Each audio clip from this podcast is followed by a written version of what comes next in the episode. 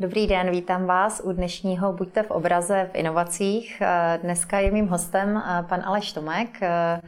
Pan Aleš Tomek je primářem neurologické kliniky druhé lékařské fakulty Univerzity Karlovy a fakultní nemocnice v Motole. Dobrý den. Vy máte tolik titulů, že upřímně jsem se pokusila o jeden z nich.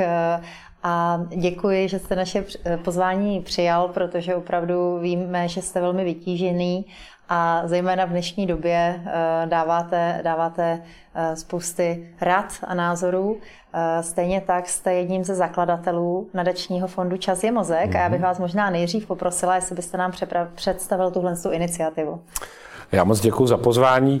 Nadační fond Čas je mozek vyplynul z práce mojí a mých kolegů eh, cévních neurologů a intervenčních radiologů, eh, kdy jsme, se, eh, kdy jsme si uvědomili, že sice už umíme léčit cévní mozkové příhody neboli mrtvice docela dobře, ale Hlavním problémem bylo, že pacienti přichází pozdě. A to není jenom u nás v České republice, ale všude po světě. A je potřeba prostě dělat osvětové kampaně, aby běžná populace, která mrtvici může dostat, věděla, jaký příznak eh, ta mrtvice má aby věděli, že si mají zavolat sanitku a že nemají sami cestovat nejdřív třeba k praktickému lékaři, ten je pošle do nemocnice a bude se to zdržovat všechno. Znamená, náš nadační fond je celý zaměřený na to, aby jsme šířili eh, povědomí o příznacích mrtvice, mezi běžnou veřejností i se základní radou zavolat sanitku. To není nějak složitá aktivita a doufám, že se nám to docela daří, že pacienti přichází o něco dříve, aspoň ti, kteří potkali nějakou z našich kampaní. Mm-hmm. My se dostaneme určitě ještě později mm-hmm. k tomu a já vás určitě požádám, ať nám tady o světu uděláte i přímo, uh, přímo, přímo Proto jsem tady určitě. v našem pořadu. Každopádně, než se dostaneme tam, tak se zeptám, jestli vlastně uh, jsou to takové uh, rady typu selský rozum, anebo existují technologie, které dneska vlastně pomáhají rozpoznat rychleji než třeba hmm. dříve, Eh, že se jedná právě o mrtvici. Tak bohužel nemáme zatím žádnou zásadní aplikaci, která by třeba ze senzorů z chytrých hodinek v kombinaci s kamerou z telefonu dokázala sama diagnostikovat. Tak tam ještě nejsme. Já myslím, že za 10-15 let budeme. Eh, víte, že dnešní většina těch lepších chytrých hodinek tak umí už měřit srdeční akci, umí měřit krevní tlak, připravují se modely s glukózou, eh, umí rozpoznat pád a to, že se někdo nehýbe bude. Takže určitě si myslím, že ty algoritmy, které zavolají pomoc, tady budou, ale zatím jsme na tom, aby to věděli eh, ti daní eventuální rizikoví pacienti, co budou postiženi a jejich okolí, protože eh, je potřeba říct, že mrtvice je takový chameleon a u třeba, když se, my, se, my jsme taková velmi podobná diagnoza srdečnímu infarktu, že srdeční infarkt a mozkový infarkt vlastně se dá říct. A tyhle dvě nemoci jsou ve velmi odlišném postavení, protože srdeční infarkt každý víceméně v populaci zná a máme na to i řadu e, studií, které proběhly, že více než 90% lidí ví, jak vypadá infarkt. To znamená, když někoho začne strašně bolet na hrudi, e, když začne mít bušení srdce a nebo eventuálně padne s poruchou vědomí k zemi, tak všichni řeknou, to bude asi infarkt. U mrtvice těch základních příznaků můžete mít tak 20, co vám dokážu vyjmenovat, co se někomu může dít. A tím pádem ta mrtvice je pro toho eh, navíc. Eh, infarkt vám eh, dost často ještě umožní mluvit, komunikovat ze začátku, když je ta bolest. Když to mrtvice, ta vám to dost často znemožní. Mm-hmm. Ten postižený tou mrtvicí najednou vůbec neví vlastně, co se děje, může být zcela dezorientován, mm-hmm. nedokáže mluvit, nerozumí okolí. To všechno nám komplikuje situaci v tom, že ten pacient si často sám nemůže zavolat mm-hmm. a to okolí si řekne, on je nějaký divný, jako co to je a vyčkávají. To znamená, tam mm-hmm. technologie určitě pomůžou, ale zatím jsme ve fázi vzdělané populace. A zrovna ten infarkt jde už poznat přes hodinky? Ten si myslím, že eh, jenom je to zatím tak, že eh, nejsou tam ty správné atesty, správné studie, eh, když ať už na systému Androidu nebo iOSu, tak museli že, předložit ty dané společnosti, které ten systém a ty hodinky vyvíjí, to, že ty data byly jako prověřená a vždycky je tam ten disclaimer, že to není jako diagnostický přístroj, ale z toho, co vidím na těch hodinkách, tak už je to velmi pěkná EKG křivka, která by k tomu šla použít, mm-hmm. ale zatím je to z mnoha důvodů nepovolené. Je to regulační opatření, myslím si, že za pár let zmizí. On je ten název eh, toho fondu říká čas je mm-hmm. mozek, takže ono dá si o rychlost té reakce. Přesně tak, protože eh, když se podíváme na mrtvici, tak naše, my sice se snažíme díky moderním technologiím protahovat čas do léčby, ale platí, že každý pacient lze léčit v prvních čtyřech a půl hodinách, když má mhm. uzavřenou mozkovou tepnu. A pak je část pacientů, které, když použijeme právě ty moderní technologie, tak dokážeme je léčit až, dejme tomu, do 24 hodin. Ale platí, že je dost pacientů, kteří když přijdou ve 12. hodině, tak už přes veškerou eh, pomoc, co můžeme vymyslet, jim nemůžeme pomoct, protože všechna mozková tkáň už odumřela. Eh, takže platí pořád, že čas je nejlepší léčba a dá se to ukázat třeba na efektivitě eh, trombolízy, což je taková základní terapie, kterou používáme.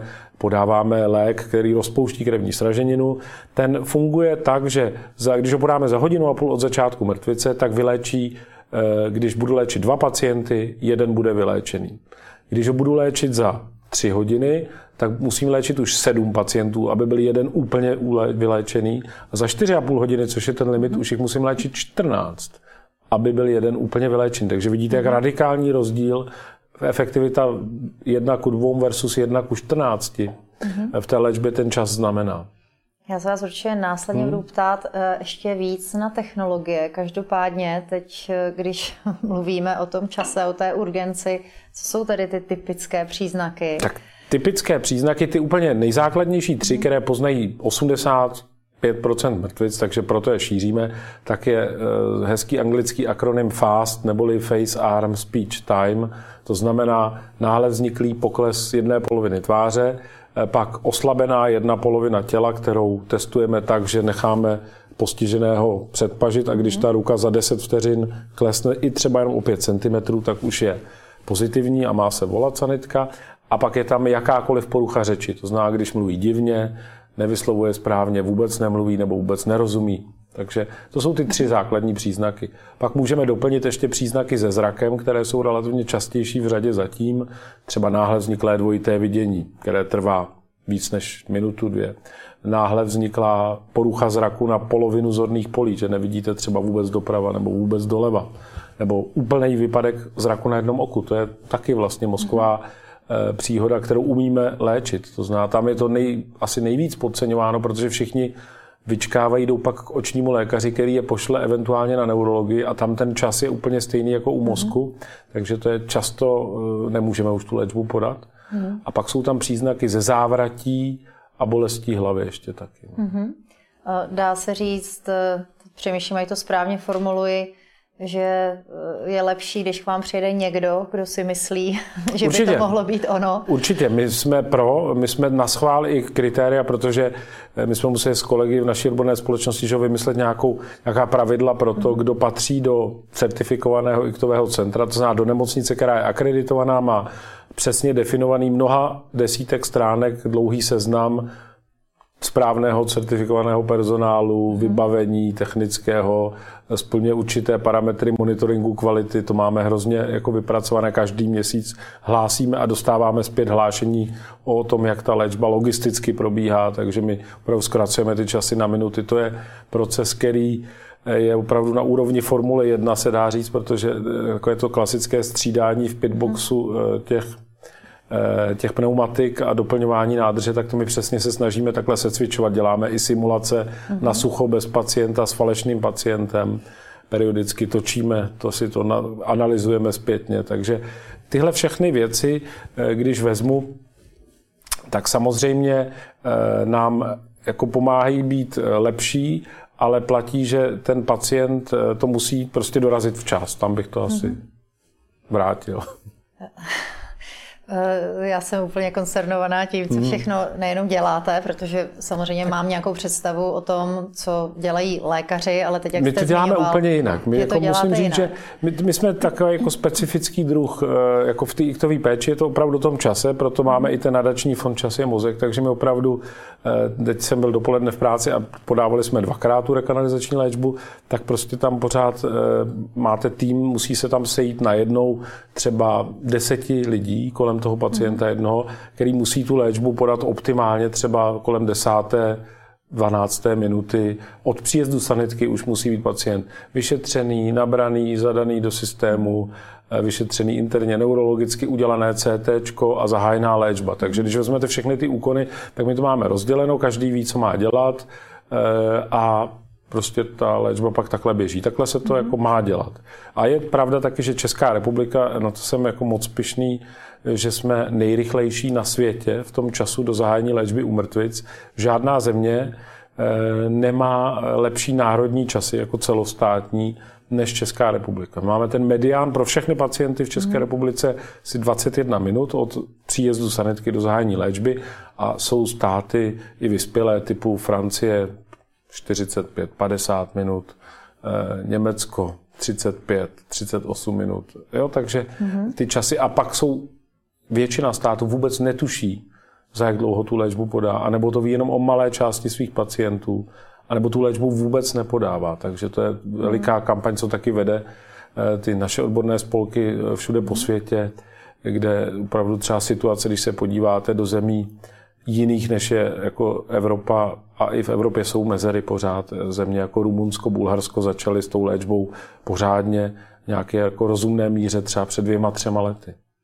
Hmm. Já jsem se vás na, ty, eh, na to naše celosvětové hmm. postavení chtěla zeptat, ale když to slyším, jste řekl několikrát, ona je to jakoby státní statistika, ale troufnu hmm. si říct, že je to právě díky práci no, pár lidí, kteří to opravdu státní vzali úplně, za své. Přesně tak, státní úplně není. Nám se teď podařilo, díky tomu, že právě jsme byli jako taková vlajková loď sledování kvality ve zdravotnictví, tak jsme Eh, ještě za prvního působení ministra Vojtěcha se nám podařilo eh, za jeho vlastně podpory, to bych mu určitě přičetl k dobru, eh, kdy jsme se spojili s kanceláří zdravotního pojištění, vlastně s těmi pojišťovenskými daty a teď se snažíme spojit ty naše vlastní data, která vykazují všechna centra, takže my máme data, která vykáže ten daný lékař o daném pacientovi, ty dáváme do databáze Rescue, kde se každý může podívat na tu databázi, když bude chtít.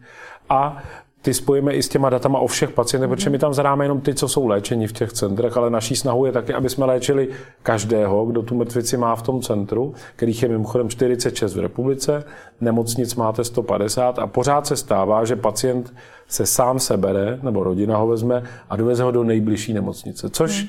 je jak ve dvou třetinách případů vlastně asi můžou trefit na špatnou nemocnici, která je nebude léčit. A to víme, že se opravdu děje a díky spolupráci s pojišťovnami vlastně víme, že eh, dokonce jejich úmrtnost je asi o 10% eh, větší, o absolutní 10, takže dvojnásobná zhruba se dá říct. Takže, takže se snažíme tomu zamezit. Sanitku, Jednoznačně sanitka, ví, která ví, kde to centrum je a dokáže vás tam dostat. Uh-huh.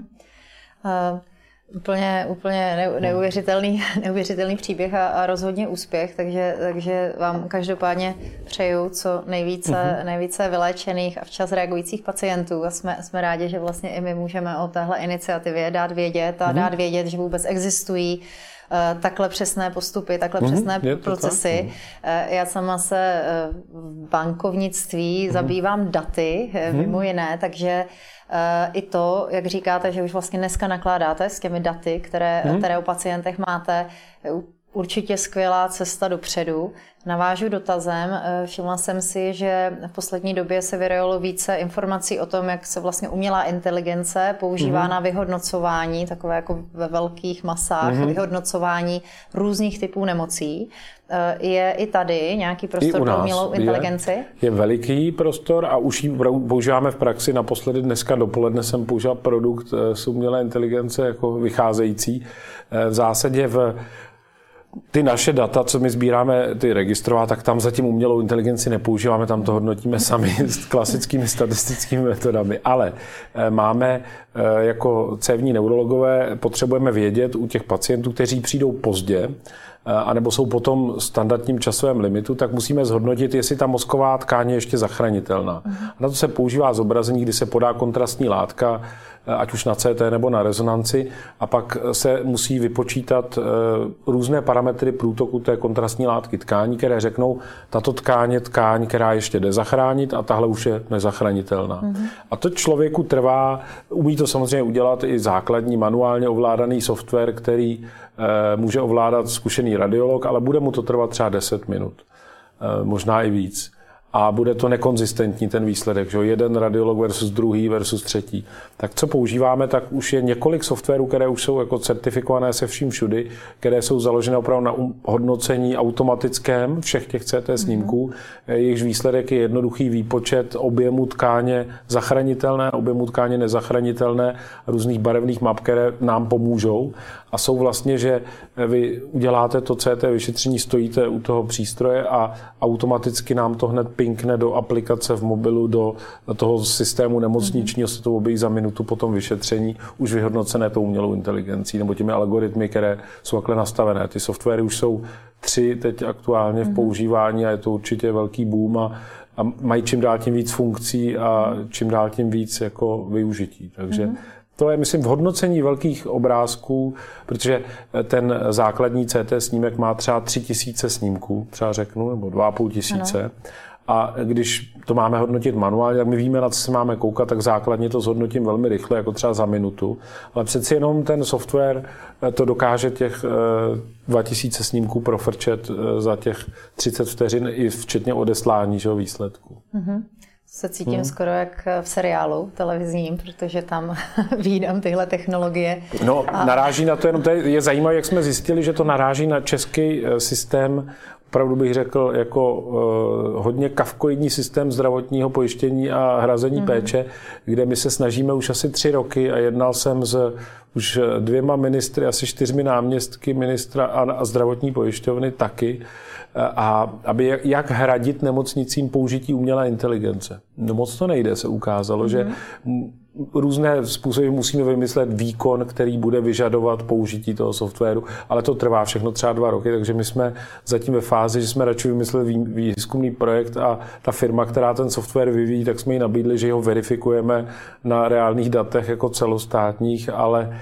eh, pro českou zdravotní pojišťovnu a vůbec systém, ten úkon, prostě jo? buď to musí dělat doktor, nebo to musí být nákup něčeho, mm-hmm. ale ne, že to je jako licence na využití umělé inteligence pro nějaký daný čas. To, zatím tam je chyba a mezera, doufám, se brzy napraví. No, tak eh, budeme doufat, hmm. protože ani tohle mě nenapadlo. Že by vlastně taková jednoduchá problém. věc, ano, ale prostě přichází tyhle věci a pojišťovny na to, na tabulky nemyslí. Na to úplně nemyslí, protože hmm. ten náš systém není úplně moderní. Hmm. Já teď hmm. na chvilečku odbočím, protože, protože jsme mluvili, mluvili od toho onemocnění jako takového přes, mm-hmm. přes technologie, které nám pomáhají, ať už ho detekovat nebo rychle reagovat. Ale zajímalo by mě, jak relaxujete. Tahle práce musí být poměrně náročná, zvlášť když mluvíte o tom čase, protože určitě jsou lékařské obory, kde jde víc či méně o čas. Eh, tak mhm. tady jak relaxujete, co děláte, co vás inspiruje, jaké inovace používáte soukromně? Tak soukromně já v zásadě jsem, eh, když teda jsem standardní rodinný člověk, to znamená určitě doma s rodinou, ale když už jako koníčky bych měl zmínit, já jsem jako vášnivý mineralog, takže já sbírám minerály, což je dobře, protože je chci mít eh, sám eh, sebrané, vykopané, takže o, vol, o volném času, kdy můžu, tak se snažím mít na nějaké mineralogické naleziště, tam kopat velkou díru, takže má manuálně náročná práce nebo opuštěný lom nebo důl. To je Já jako pocházím, optimální místo pro relaxaci pro mě. z Jižních Čech, máte nějaké vltavíny? Já jsem Pár teda... jsem si jich našel. Vltavíny, vltavíny, já jsem jako sbírám minerály, vltavín je vlastně fakticky hornina, není to minerál, ale je to impaktové sklo, ale vltavíny mě trošičku trošičku eh, nebavili v tom, že když eh, se na ně vydám, pár jsem si jich našel, tak jak jsou tam přeci jenom ty eh, hledači na obchod, tak místní populace je většinou dost napružená na hledače vltavínu a nejsou jim sympatičtí. Když jdu sbírat jakýkoliv jiný minerál, třeba do Krušných hor nebo do Jeseníků, tak mě místní spíš milé přivítají a popovídají si se mnou, když jdu po jejich poli. Když to v Jižních Čechách se na mě dívají podezřívavě, že jim tam chci vykopat třímetrovou díru, což já bych neudělal na Vltavíne. Já jsem vám to neznala, no, no. ale jak, tady to vidíte, je to takže tak, je to no. tam v těch je, Češích. Je to tam a samozřejmě Vltavín je, je unikátní a nejhezčí dopadové sklo od meteoritu, co máme. Všude jinde po světě jsou černý, hnědý, neprůhledný. Tady jenom ty naše české Vltavíny jsou hezky průsvitně zelené. Eh, já jsem se ptala vlastně na ten váš relax i proto, že určitě vy sám nejlíp sobě umíte poradit, jak předcházet eh, teda tomu onemocnění. Eh, předpokládám, že... To je těžký, no. Snažím hmm. se, ale myslím si, že tomu nepředcházím dobře, protože ne. určitě ne, no. Jako, tak jak řekněte, tomu předcházet? Co, co neděláte? No, v zásadě respektive... platí jako vždycky, že ten, kdo se nestresuje, ten, kdo se zdravě stravuje, středomořsky, tak jako hodně salátově, zeleninově, málo mhm. tučně, kdo se hodně pohybuje, ale zase všeho s mírou. Není dobře u prevence všech kardiovaskulárních onemocnění třeba se ví, že eh, jakoby váha normální je lepší než váha jako eh, velmi nízká, jako myslím relativní. Když někdo mm. až příliš hubený, tak to taky není dobře. Takže ale platí, že pohyb, strava a zdravý životní styl, hodně spánku. Třeba já mám problém s tím spánkem, protože často mám noční služby, kdy pak mě to úplně rozhodí. Eh, stres v práci pravděpodobně mám asi taky, i když já už to za ty roky, co to dělám, tak už mě to nestresuje, tak jako, že bych byl, mhm. jako třeba, co vidím u mladších kolegů, když nastoupí a pak mají ty první roky, než se zžijou s tím a ví přesně co a jak. Ale i mě eh, vystresuje občas nějaký pacient, když je tam něco, protože ono skoro vždycky je něco jinak, něco špatně, nějaká chyba se může stát ale už mě to tolik nerozhodí za ty roky, abych řekl. Ale beru no. si z toho typ no, no, pro no. své mineralogie, no, no, uklidňuje. Je rozhodně dobře dělat něco jiného, než eh, jako uh-huh. špatně je, to vidím taky na některých svých uh, kolegyních a kolezích, že když mají tu, uh, když přehání tu práci a pak nedělají nic dalšího, tak to je špatně. No. Chce to mít koníček. A u nás je pravda, že třeba u nás na klinice většina lidí má opravdu nějak jako významný koníček, který se snaží si držet a ty tam pak vydrží, ty nevyhoří a ty zůstanou fit a svěží déle. Já jsem s jedním z předchozích hostů mluvila o tom, že za posledních deset let se opravdu jako neproporcionálně zrychlilo mm-hmm. vlastně všechno, co souvisí právě s inovacemi, technologiemi, takže na jednu stranu je to dobré, ono nám to ten život zjednodušuje, zkomfortňuje, na druhou stranu to sebou právě ten zvýšený stres přináší. Vy už v tom oboru se pohybujete dlouho jako neurolog.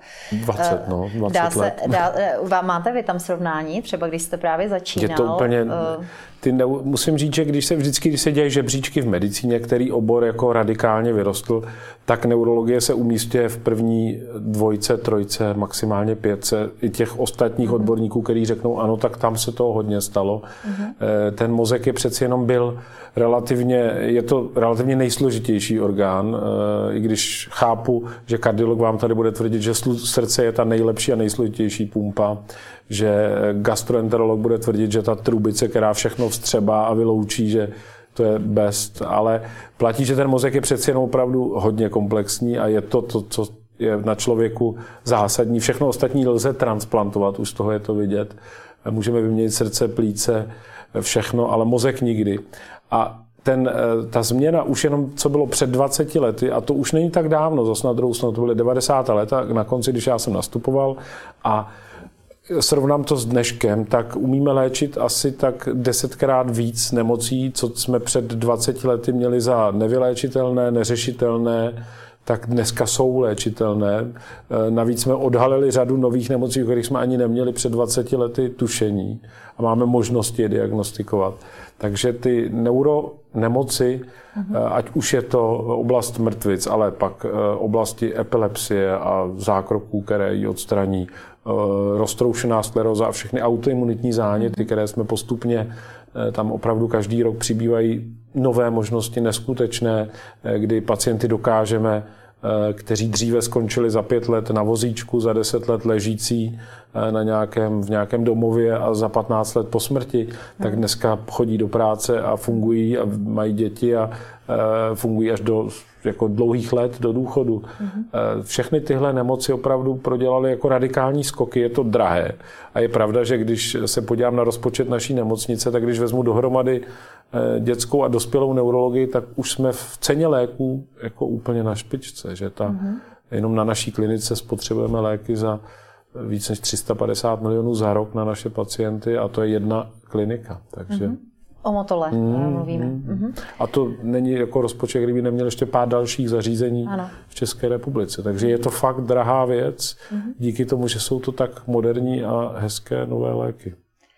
Eh, je ambice eh, zmapovat lidský mozek jako takový a myslíte si, že to je vůbec možné? Hmm. A jak to Těžká může otázka. No, s no, umělou no. inteligencí? Je, je taková, máme je řada projektů, kteří se snaží eh, mapovat, my se taky v nějakém účastníme, ale nutno říct, že Když se podíváte, jak relativně, jako nejdřív to byl neuvěřitelný úkol zmapovat lidský genom, teď je to věc, kterou vám automat vystřihne eh, během jednoho dne, vám zmapuje tady celou vaší mm-hmm. společnost a celý genom jako je hotov. Mm-hmm. Co se týče mozku, tak tam je to složitější, protože nevíme úplně, co mapovat, ale používají se, teď zrovna se, že celoevropský projekt, kdy se mapují Eh, rezonanční snímky, detailní magnetické rezonance, z kterých se umí pak počítačově zpracovat eh, obrázky, které ukazují třeba jednotlivé dráhy, kde ty neurony se jakoby propojují, takže obrázky eh, a struktury taky. Takže pak se jako to unifikuje a vyrábí se databáze jako co největšího množství mozku, ale je to pořád velmi povrchní, když si vezmete že těch neuronů jsou miliardy a my vidíme a dokážeme tam na té rezonanci rozpoznat, dejme tomu sice ve 3D a ve spoustě sekvencí eh, jako možná tisíce různých jako markerů a bodů, ale jako aby jsme se dostali k tomu, že zmapujeme, který neuron je kde a je propojený zase z 10 na čtvrtou dalších neuronů a ten zase s dalšími a ten zase s dalšími. Tak když si vezmete ty možnosti toho propojení, tak jsou jako neuvěřitelná. Asi se nám to hned tak nepodaří. Je zajímavá, bych řekl, z dětských encyklopedií často uváděný fakt, že když vezmete neurony jednoho člověka a natáhnete ty to jsou ty neurony, že jsou ty mozkové buňky, které mají různé nožičky a ocásky, kterými se vzájemně propojí. Tak když to vezmete a spojíte to jako do jedné čáry a natáhnete to, tak to má asi 180 tisíc kilometrů u jednoho průměrného jako člověka, plus Ten minus, což je skoro na měsíc. se za půl cesty na měsíc, záleží, jestli měsíc zrovna, jak v tom té elipse, v kterém bodu je, ale v zásadě to je jeden člověk. Hmm. A teď eh, to má ale rozsekaný na mikro, mikronový kousky, které jsou vzájemně různě poskládaný. Takže těch kombinatorní možnost mezi těma miliardama neuronů takhle dlouhého propojení je Což to se jen tak nezmapuje. Skoro odpovídáte na moji hmm. předposlední otázku, protože budeme končit uh, náš rozhovor za chviličku. Uh, myslíte si, že se může umělá inteligence vyrovnat schopnostem lidského mozku? Tak záleží asi v čem, ale určitě tak v řadě věcí nás samozřejmě překoná hravě, tak zejména tam, kde je potřeba že dlouhá pozornost a hodně dat analyzovat najednou, tak tam se nemůžeme rovnat.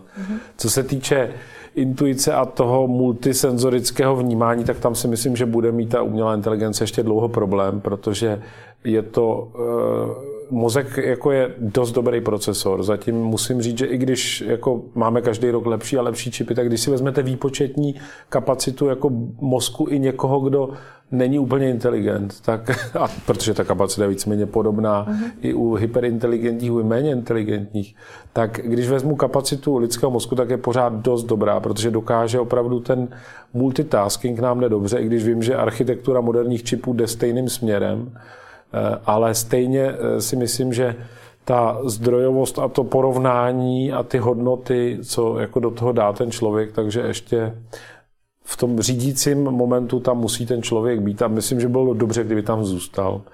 Protože pak všichni jsme určitě viděli aspoň eh, několik sci-fi filmů a knížek o tom, co se stane, když ta umělá inteligence se rozhodne, že hmm. toho člověka nepotřebuje. Já si nemyslím, že by to jako mělo být hned a kvůli tomu bych nerušil eh, náš CT software, eh, který nám popisuje snímky, mm-hmm. ale... Nebojíte se Nebojím se toho, ne, ne, vůbec ne, vůbec ne. Záleží, jaký budou mít efektory, že? když to bude jenom v počítači a nebude to ovládat eh, nukleární hlavice a nebude to mít přesně tak armádu robotů, tak mm-hmm. pak jsme v pořádku. Tak já jsem ráda za tu uh, naději na závěr, že, že naději máme. a kdybyste mohl teda vy možná ještě vyslat poselství, zopakovat hmm. uh, právě proto, ať se ty naše mozky dobře, dobře chráníme, co by to bylo? Tak já si myslím, že zdravě žít a e, být v pohodě. To je jako víc se toho moc dělat nedá. No. A když už něco přijde, tak hned volat sanitku. Perfektní, no. takže moc děkuji. Vážení diváci, buďte v pohodě a když něco, volejte záchranku. Krásný den. Naschledanou, Naschledanou. a moc děkuji, pan Aleš Tomek. Naschledanou. Naschledanou.